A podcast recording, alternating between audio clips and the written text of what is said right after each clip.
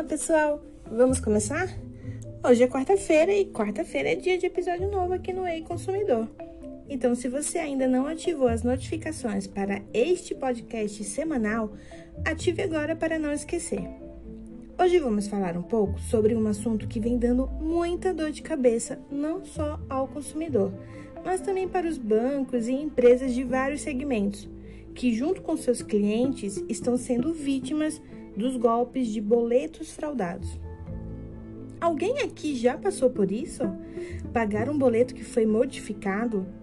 Nessas situações, ele é intencionalmente adulterado para que, ao realizar o seu pagamento, o dinheiro seja repassado para um fraudador, os famosos laranjas.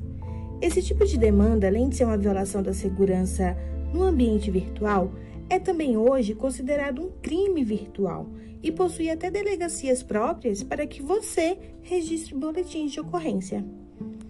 Fique ligado a partir de agora, porque vamos falar sobre essa prática que vem causando enormes prejuízos às instituições financeiras e a diversas outras empresas fornecedoras de serviços e produtos, além de trazer muito transtorno ao consumidor que é vítima de mais um golpe.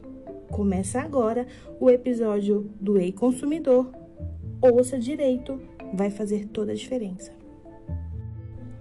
Os boletos bancários ainda são uma das formas mais utilizadas para realizar pagamentos nos dias de hoje. E sabendo disso, os fraudadores estão cada vez mais atraídos pela possibilidade de desviar o seu dinheiro para outros fins. O que eles fazem é basicamente alterar as informações do boleto, que pode ser na linha digitável, no código do banco ou até mesmo nas colunas do código de barras. E voa lá! Seu dinheiro, ao invés de ir para o fornecedor correto, pagar uma conta ou pagar aquele produto que você acabou de adquirir, vai na verdade para a conta fantasma de um laranja.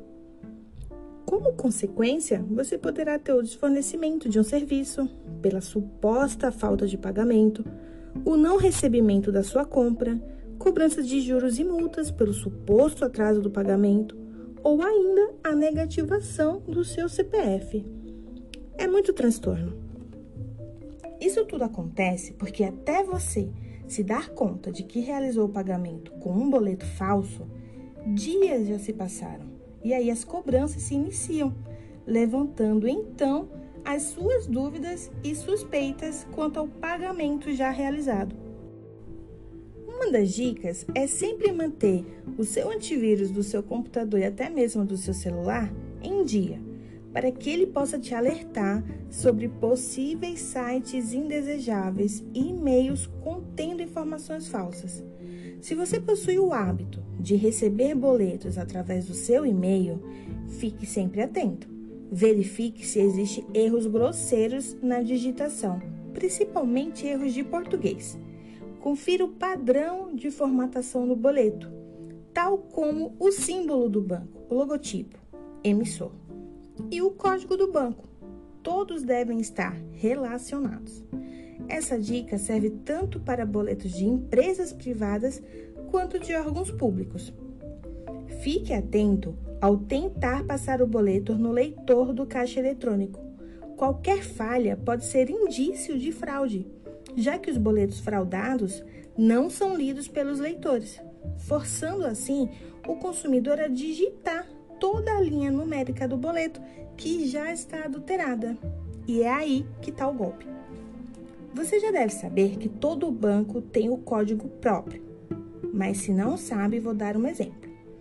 O Bradesco tem o código 237, a Caixa Econômica é 104, o Banco do Brasil 001, o Santander 033 e o Itaú 341.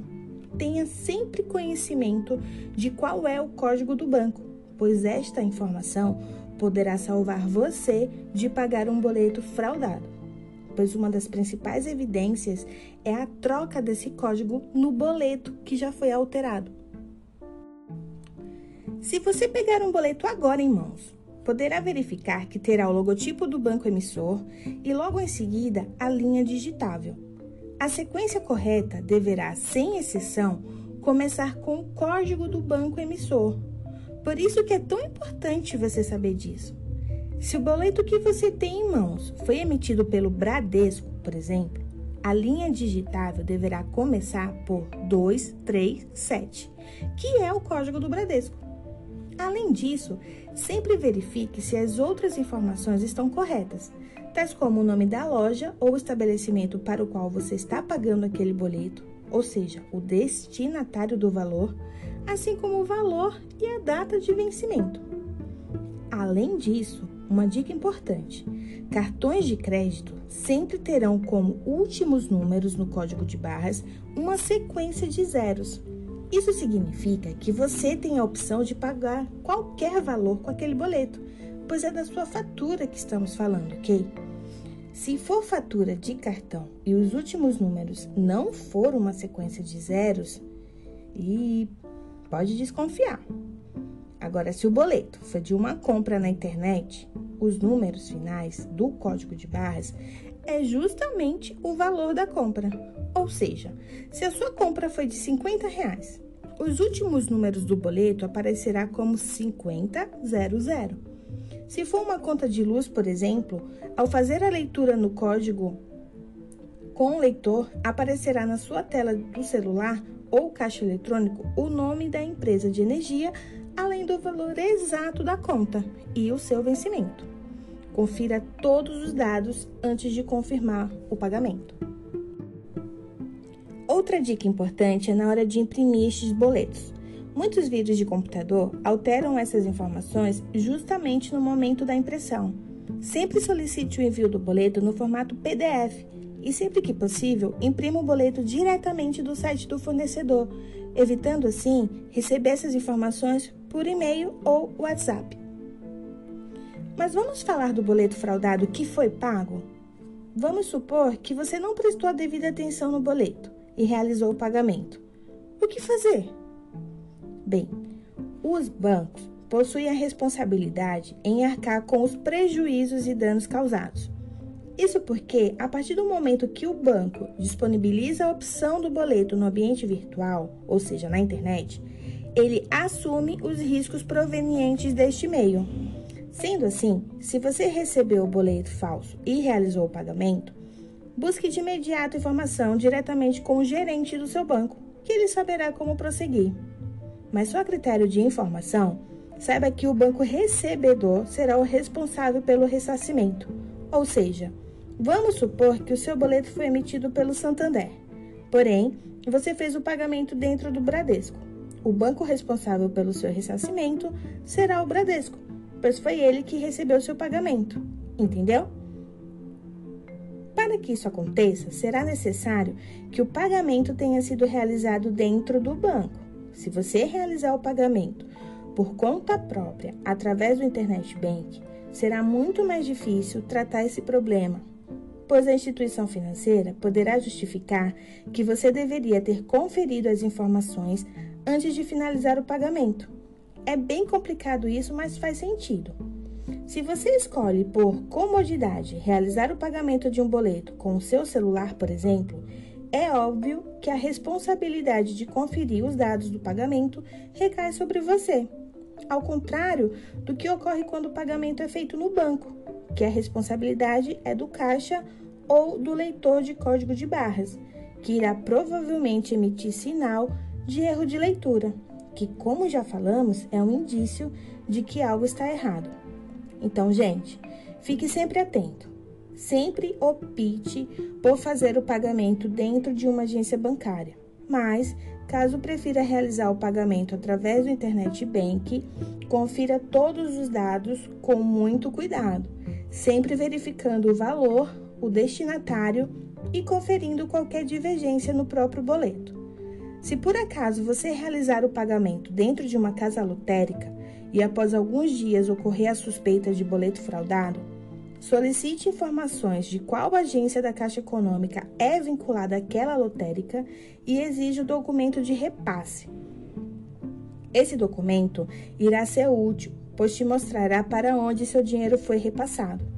mas possivelmente, neste caso, você precisará ingressar judicialmente para os devidos ressarcimentos e danos possíveis, já que a Caixa Econômica não faz parte do acordo entre os bancos no que se refere a arcar com a responsabilidade sobre o pagamento de boleto falso.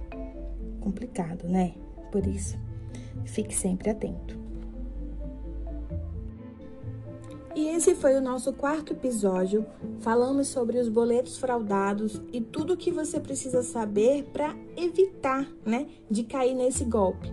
Se ficou alguma dúvida, você pode me mandar uma mensagem de voz através da, do perfil, né, do nosso podcast, ou ainda me manda um e-mail pelo ei.consumidor.cast@gmail.com. Até o próximo.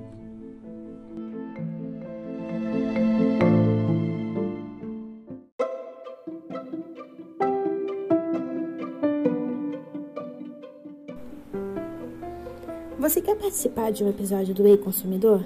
Então me manda sua mensagem de voz, me falando sobre alguma situação que você não consegue resolver, alguma dúvida sobre algum contrato de compra ou prestação de serviço, ou ainda problemas com cobranças indevidas. É só acessar o perfil deste programa e enviar.